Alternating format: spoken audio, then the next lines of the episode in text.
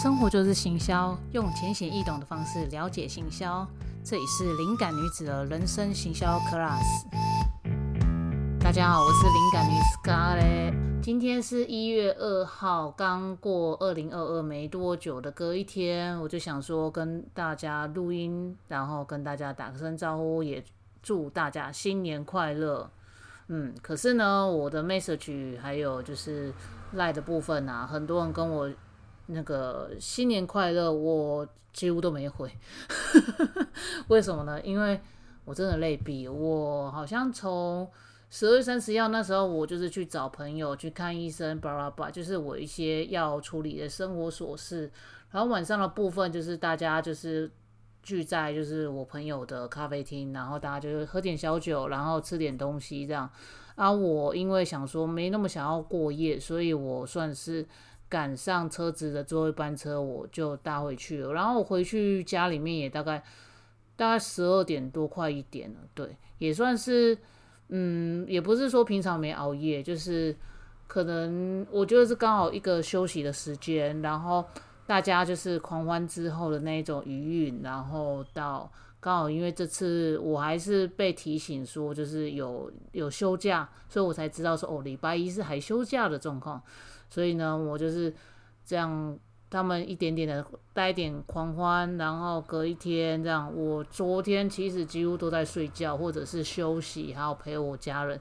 是累到不行的状态。然后我也发现说，我越来越不能喝酒了。嗯，就是以前很会喝酒，然后现在不能喝，不是因为我现在身体退化，而是因为我有被中医调整过，所以。我就是中医帮我把我的身体改成战斗模式。那战斗模式的意思就是说，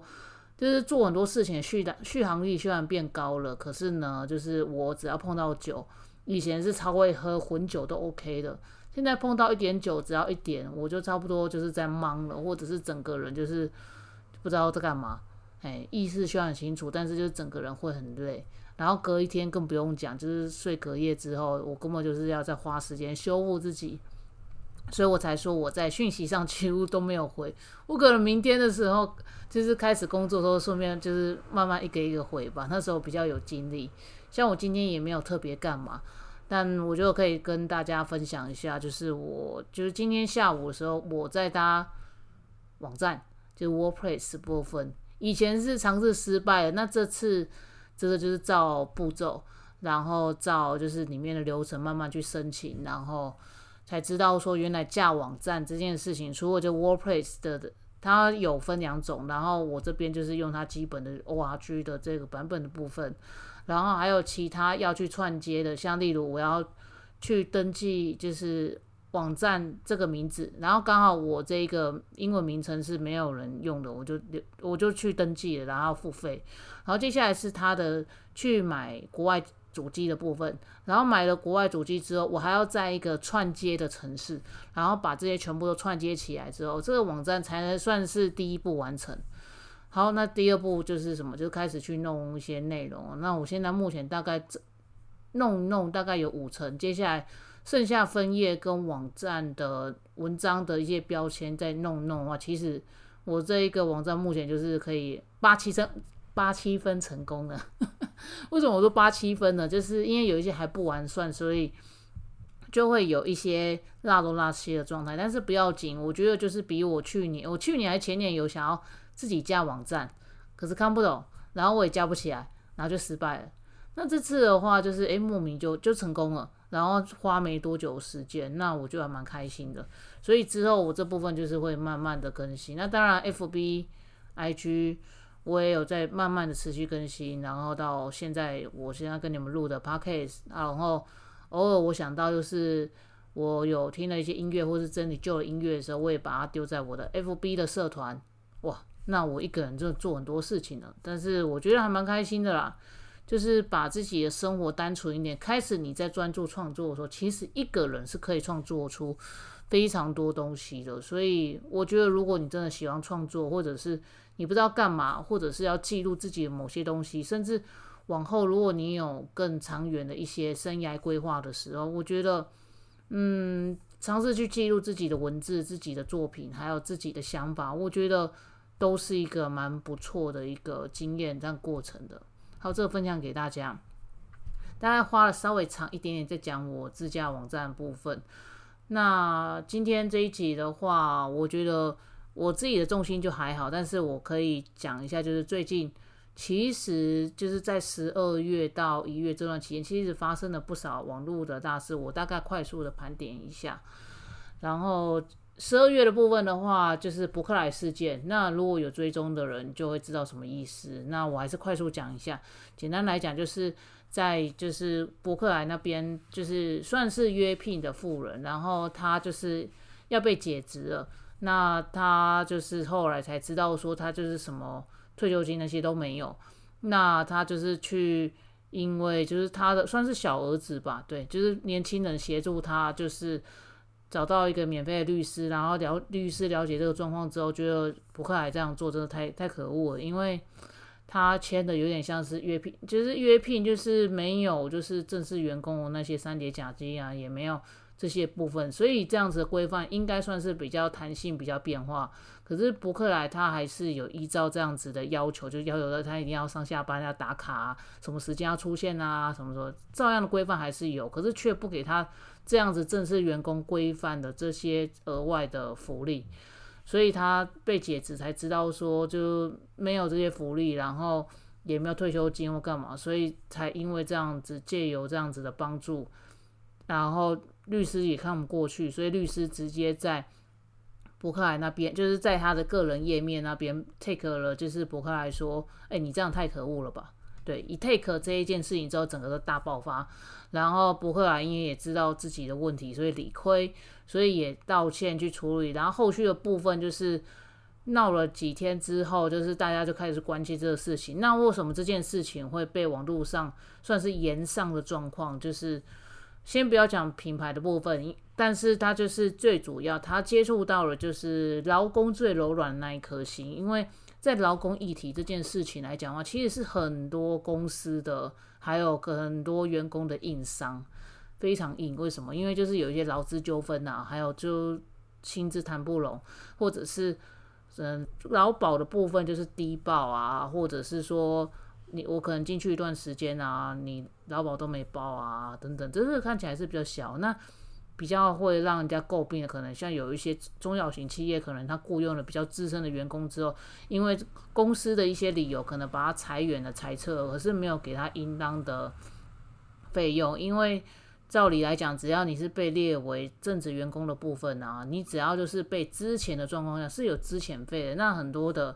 劳方的部分，他是不愿意做这一块的时候，他可能就草草处理或什么的，所以就会很容易造成一些劳资纠纷。当然，劳资纠纷不只是这些，但是我快速的讲，因为还有其他的案例，所以也因为这样子而造成广大的讨论。那我觉得，因为。到后面，人家会同情的是，因为这个富人他就是相信伯克莱，就是照样签了，然后他自己也不识字，那也是因为这样闹上去之后，他也希望说能够就是照规定的来这样子。虽然到后面还是因为伯克莱的处理方式跟态度，还有内容的部分还是有点避重就轻，所以网友就一直追着他们，就是一直去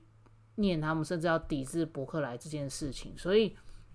这个事情其实被炒的还蛮轰轰烈烈的。这个是在。十二月蛮大的事情，然后另外一件事情的话，我忘记他确切的的名字了，但是我可以大家讲，他是在另外一个圈子炒的比较热烈的，就是他就是是某某书店，然后他在台北开了不少，有点像是快闪店的书店，然后造成很多社群上的一些讨论啊，还有网红打卡景点啊，但是他的特色就是他经营几个月之后，他就会收走。那他就是用这样合跟政府还有跟其他人合作的方式，那他们就是有什么状况啊？就是某一间的书店，他我记得没错的话，他们就是要去跟这一间书店就是去收尾款，因为那个书店已经拖了好几个月以上都没有收，就给他们尾款。结果当他们就是真的去讨的时候，那个书店就是讲说：“哦，好啊，你们要尾款啊，可以啊，我付给你啊。”然后就是有一点态度上不是很好，结果呢，就是这一个跟他们配合的人啊，收到尾款之后，结果这一个厂商用其他名义把跟这一个书书，就是跟这一个另外一个厂商退掉近百本的书，全部原封不动退给退给就是出版商这样，然后他们整个超级傻眼，然后这一个网红零食书店呢，就是我们用这样的网红零食书店呢，就是用这样方式，然后对方就非常的气，怎么可以这样子？本来你的费用就该付，你怎么可以事后报复，就是退书的方式来弄我呢？然后这个也是造成一个讨论，因为他们这个书店聪明的是，他们善用视觉，然后善用一些关系跟跟一些就是底下的一些资源，所以他们在做这个东西的时候，他们有自己一套方式，可是就变成有一些供应他们书的厂商啊，都会被受影响，所以这个事情就是有被放在社群上，可是就那样其实也刚好因为博客来和其他事情也没有被讨论的很大，所以这个事情就。后续怎样，我们要特别去追，所以这个也是算是在某个领域那边算是小有知名度的一个事件。那这个事件也可以告诉我们，就是有时候真的啦，这东西要互相，那不是说你怎样，然后对方一定要配合你。所以在商业上这样子的契约关系和这些内容的部分，真的就是要看仔细，然后真的。如果真的有人在搞了或干嘛，那可能是不是用其他比较法律的方式或者其他的方式去处理呢？那所所以就是因为这个是比较偏商业的啦。那刚刚前面讲博客来是偏民众的心声，那这个笔数比较大情况下，所以这一个书店的发生的这个事情，所以就比较没有特别去讨论，但是在某个领域是有讨论的。那。还有一个也是在另外一个领域有在讨论的事情是，就是音乐圈的，就是音乐有一个蛮知名的，算是专业的，就是音乐音乐人。然后他好像是针对，就是他的演，就是最近有一个国外的大师级钢钢琴大师有来台湾，然后他就针对说，他有人就是。在就是那个钢琴大师那边听演奏，他不知道真的就是哭三小，或者是说就是马上有情绪或什么，就是对于这样子人的这种表达感性的这一块就不理解，去做了这样的评论，然后造成就是你啊还有专业人的一些想法的一些冲击，然后我就觉得说，对啊，我就是听到某一个音，我就会想哭啊，我听到第一个节奏弹下去，我就是想哭啊，不然你是想怎样？然后也因为这样子，就是有专业批评民众的一些某些反映的这个事情，在那个古典乐界，就是那时候也是造成蛮大的讨论。那当然就是一一般社群在这个领域算是不算是多数，所以在这圈子的事情比较没被讨论，但是是在那个圈子是还蛮多这样子讨论的。那这个会被讨论，也是因为败于之前的那李克太太事件嘛。那可能大家都还记得，就是李克太太事件的，就是那个智商笔记，也是有点像是凌驾于专业，但是又要让专业去思考说，为什么你专业大家不去买你的，反而大家是买单这个网红所讲的东西呢？因为专业跟行销是两码事。你要让人家觉得专业，但是大家又不够认识你，那当然大家不会去想要去买你的东西，因为这个是有关于信任度的这件事情。还有就是我对你的喜好跟熟悉度，这个是还蛮重要的一个东西。对，所以在那个时候造成个讨论嘛。那再拿过来就是刚刚讲，就是古典的评论的人，就是所讲的，就是我好好听音乐，你干嘛就是那么的情绪化这样子的。类似这样东西，也有点像是说专业的角度去看待一些民众或者是聆听乐者的这些人的这些想法的一些批评。那也也呈现的就是发现说，当我们拥有了专业，那我们会不会忘记了就是民众的想法，或者是在现场的那些人的想法？那这个就会跟我们行销一毛一样。那我为什么说一毛一样？这个就跟品牌方自我感觉良好哦，我的商品我会让消费者有什么 A 功能、B 功能，会有 C 优点、猪优点、E 优点什么？消费者只在乎的就是说，哈，你谁啊？我为什么你你讲的这么好，有这么好吗？那你这个价钱啊，你这个东西有谁用过啊？真的好不好？是不是你这边吹的啊？就是消费者跟你讲的，就是你讲的多好，可是消费者他就是对你不认识你的情况下，他一定是会去拿过去的内容，或者是他相似的内容，或者是他直接去找论坛，例如说，我可能就直接打这个品牌的名称，然后就写 PTT 或者迪卡，然后不然就是在 FB 去找这个相关的资讯，去找有没有人讨论过这个内容，这是一块嘛。然后另外一块就是像例如就会说，哎，那个这个东西有没有谁代理过？哎，那个网红有没有用过？或者是说，就是这些评价那些都查过之后啊，可能大家就去想，例如好，我我有用 A 产品跟 B 产品，那 C 产品好像跟 A、B 很像哎，好，那我就比较它的功能，那我再比较它的价钱。然后再比较好不好买，然后有没有什么奇怪的事情这样子？因为你知道吗？现在人就是连你客服太机车，或者是你你退货处理不好，人家可以因为这一点就不跟你买，这就是很 emoji 的问题啊。所以现在就会变成就是我们再拉回来，我刚刚讲的就是为什么会出现就是古典乐的那个事件，还有李克太太的这个事件。然后还有博客来的事件，然后到另外书店的事的事件，这几个事件串联起来，其实它的价值观就会有点像是说专业跟业余这样两个的落差，或者是说大公司跟小老百姓就很明显的落差，就是你看不同角色的部分，他所看待的事件跟他所要的东西。还有就是能够理解的点是完全不一样的，所以这个就是这几件事情串联起来，我觉得他蛮深刻的提醒我，就是说一定很多事情都是要换位思考，你不能自我感觉良好，就是说哦就是怎样怎样，所以别人一定会买单我什么，人家就真的你谁呀？这十二月二零二二十二月都一直在挑战这样的价值观，不知道你们有没有发现到这一点呢？所以啊，如果你是做行销企划这些部分呐，或者是你就是在做行销的。如果你看到就是客户在机车你什么，或者是老板在机车你什么，或许换位个思考，就会讲说，嗯，如果这样讲，消费者真的买单吗？或者是，嗯，这个真的是消费者想听的吗？或者说，嗯，我做的会不会又有一个盲点在，就是我自我感觉良好写的都是其实我看得懂，可是消费者看不懂的东西。这个就是一个角度的问题哦。好啦，我看现在时间的话，已经要二十分了。那对于就是我刚刚讲那四个事件的事情啊，你们有什么样的想法呢？我是觉得这四个事件让我思考了蛮多的事情啊。所以我觉得做行销这件事情有趣的是，真的可以看到很多一些社会观察，或者是网络上的一些为什么大家议论而议论的一些内容，这样子。好，我再提供一个，刚好因为它是十二月三十一号到一月一号这件事情，也算是蛮大的议题啦。就是就是白冰冰就是唱那个 First Love 的，就是这一首是原本原唱是宇多田光，可是因为唱的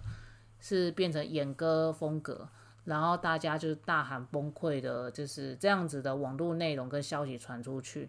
那大概我看大概六七成都是觉得说拜托不要闹了，我要原唱这样子。那另外部分其实是觉得还好，只是他是用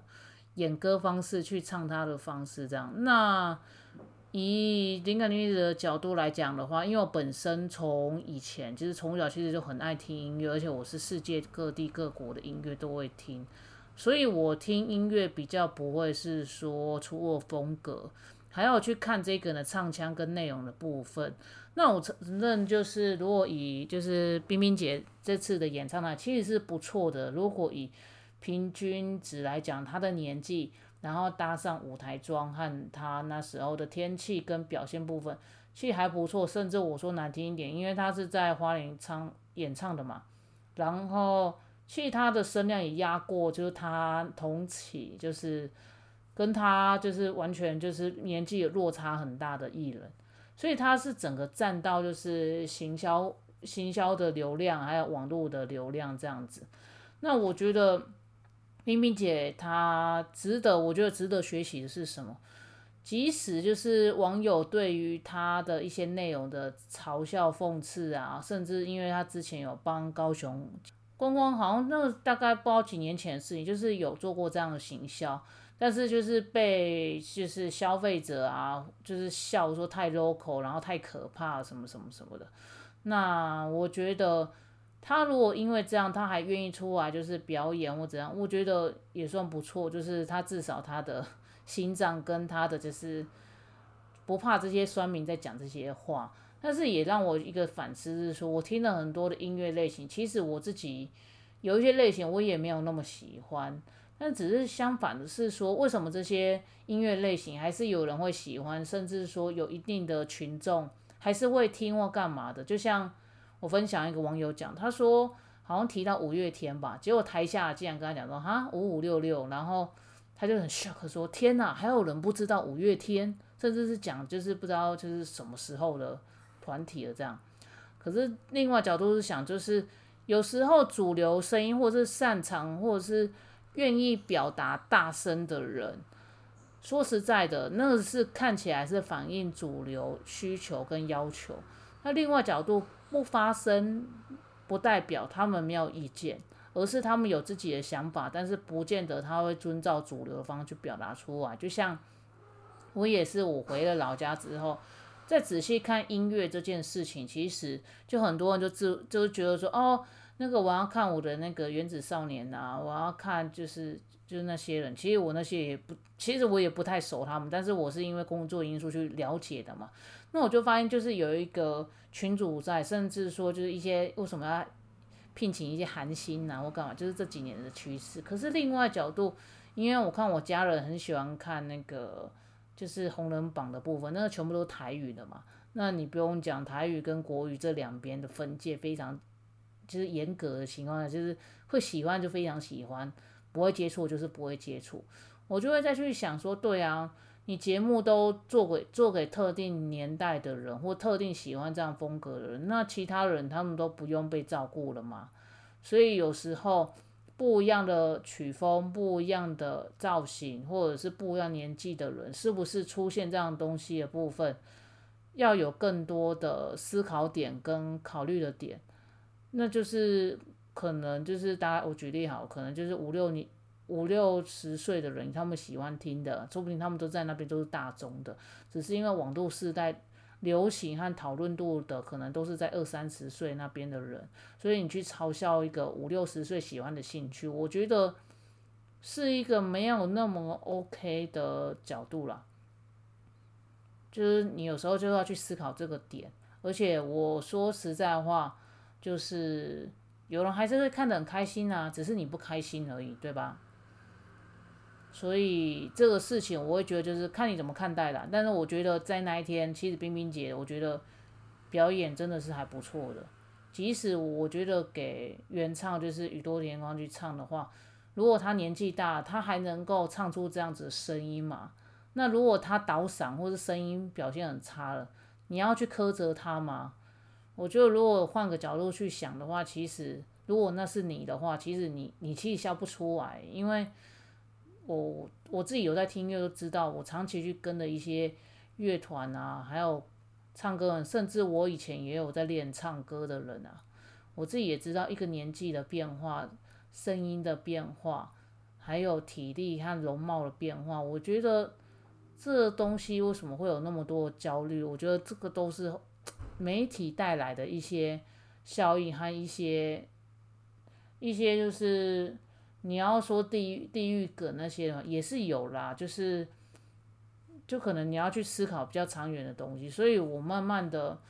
呃，私底下开玩笑应和一下我就可以，可是，在台面上，我觉得真的打从心里我会觉得说有必要这样笑人家的年纪啊、外表啊，然后声音嘛，因为毕竟我，因为毕竟我以前也是有接触音乐相关的东西，所以。我反而就不会，就是他们笑说，呃，把初恋讲的快失恋什么什么，就是一个夸饰法。但是，对啊，我还是真的很佩服冰冰姐这样子做。所以我今天才跟群主人笑说，如果是福山雅治这种很帅的，或者是那种长得很漂亮的，或干嘛的，大家可能就比较没有什么话讲了。就像我说实在话，那个周杰伦跟费玉清，那大家不会觉得老或干嘛？那为什么？因为一定有声音特质跟外表的一些的不一样。那我就就不要再去拿这样子的东西去攻击人了。尤其又对女性的话，女生是对于容容貌焦虑非常严重的一个性别的话，对啊。但是我还是，我觉得还那一场，我觉得还是很棒的。那大家有没有喜欢的艺人啊？就是这次在跨年表现的不错的，都可以来分享哦。好啦，那今天就是算是快速盘点的十二月到一月这这。段期间的一些有趣的一些网络的内容跟观察，那你们有什么想法都可以跟我就是提供，或者是闲聊，或者是跟我就是互动的都可以哦。好啦，那今天就先这样子哦，我是灵感女子 Scarlet，先这样，拜拜。